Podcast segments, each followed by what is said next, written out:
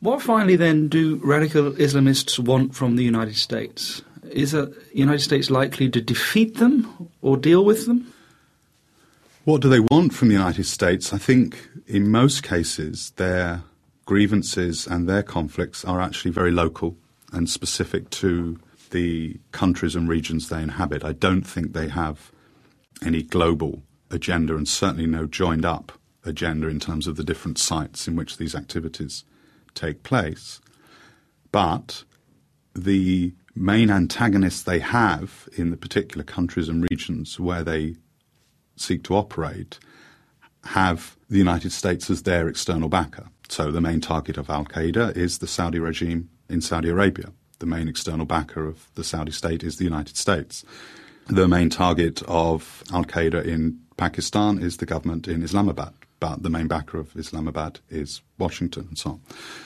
So, in each case, the grievance of these groups is actually against local elites, local leaders, and so on. But because those local elites and local leaders are supported by the United States, and because of the failure of these groups to win their political struggles locally, they have internationalized the conflict, seeking to weaken their local antagonists by getting their external backer to go home.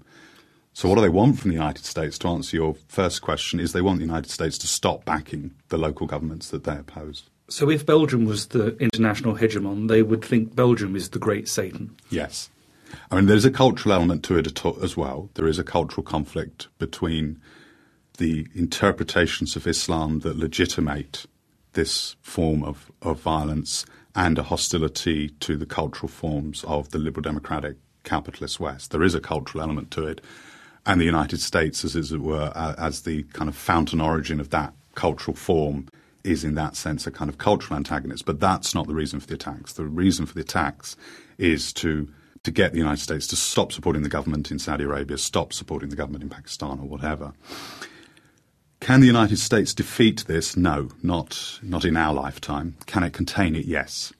As a strategic threat, Al Qaeda is, I, th- I would suggest, already vanquished. As a perpetual, at least for the foreseeable future, and by that I mean decades, will these kinds of problems go away? No, they won't. And the reason why they won't go away is because the societies and states that are generating that conflict are so unstable and so weak, and none of us know how politically, as it were, to to mend them or to to find ways of diffusing much of that tension, that it will continue to bubble away.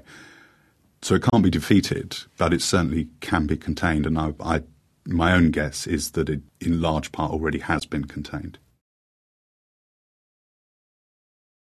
The Open University. For more information, go to www.open.edu forward slash iTunes.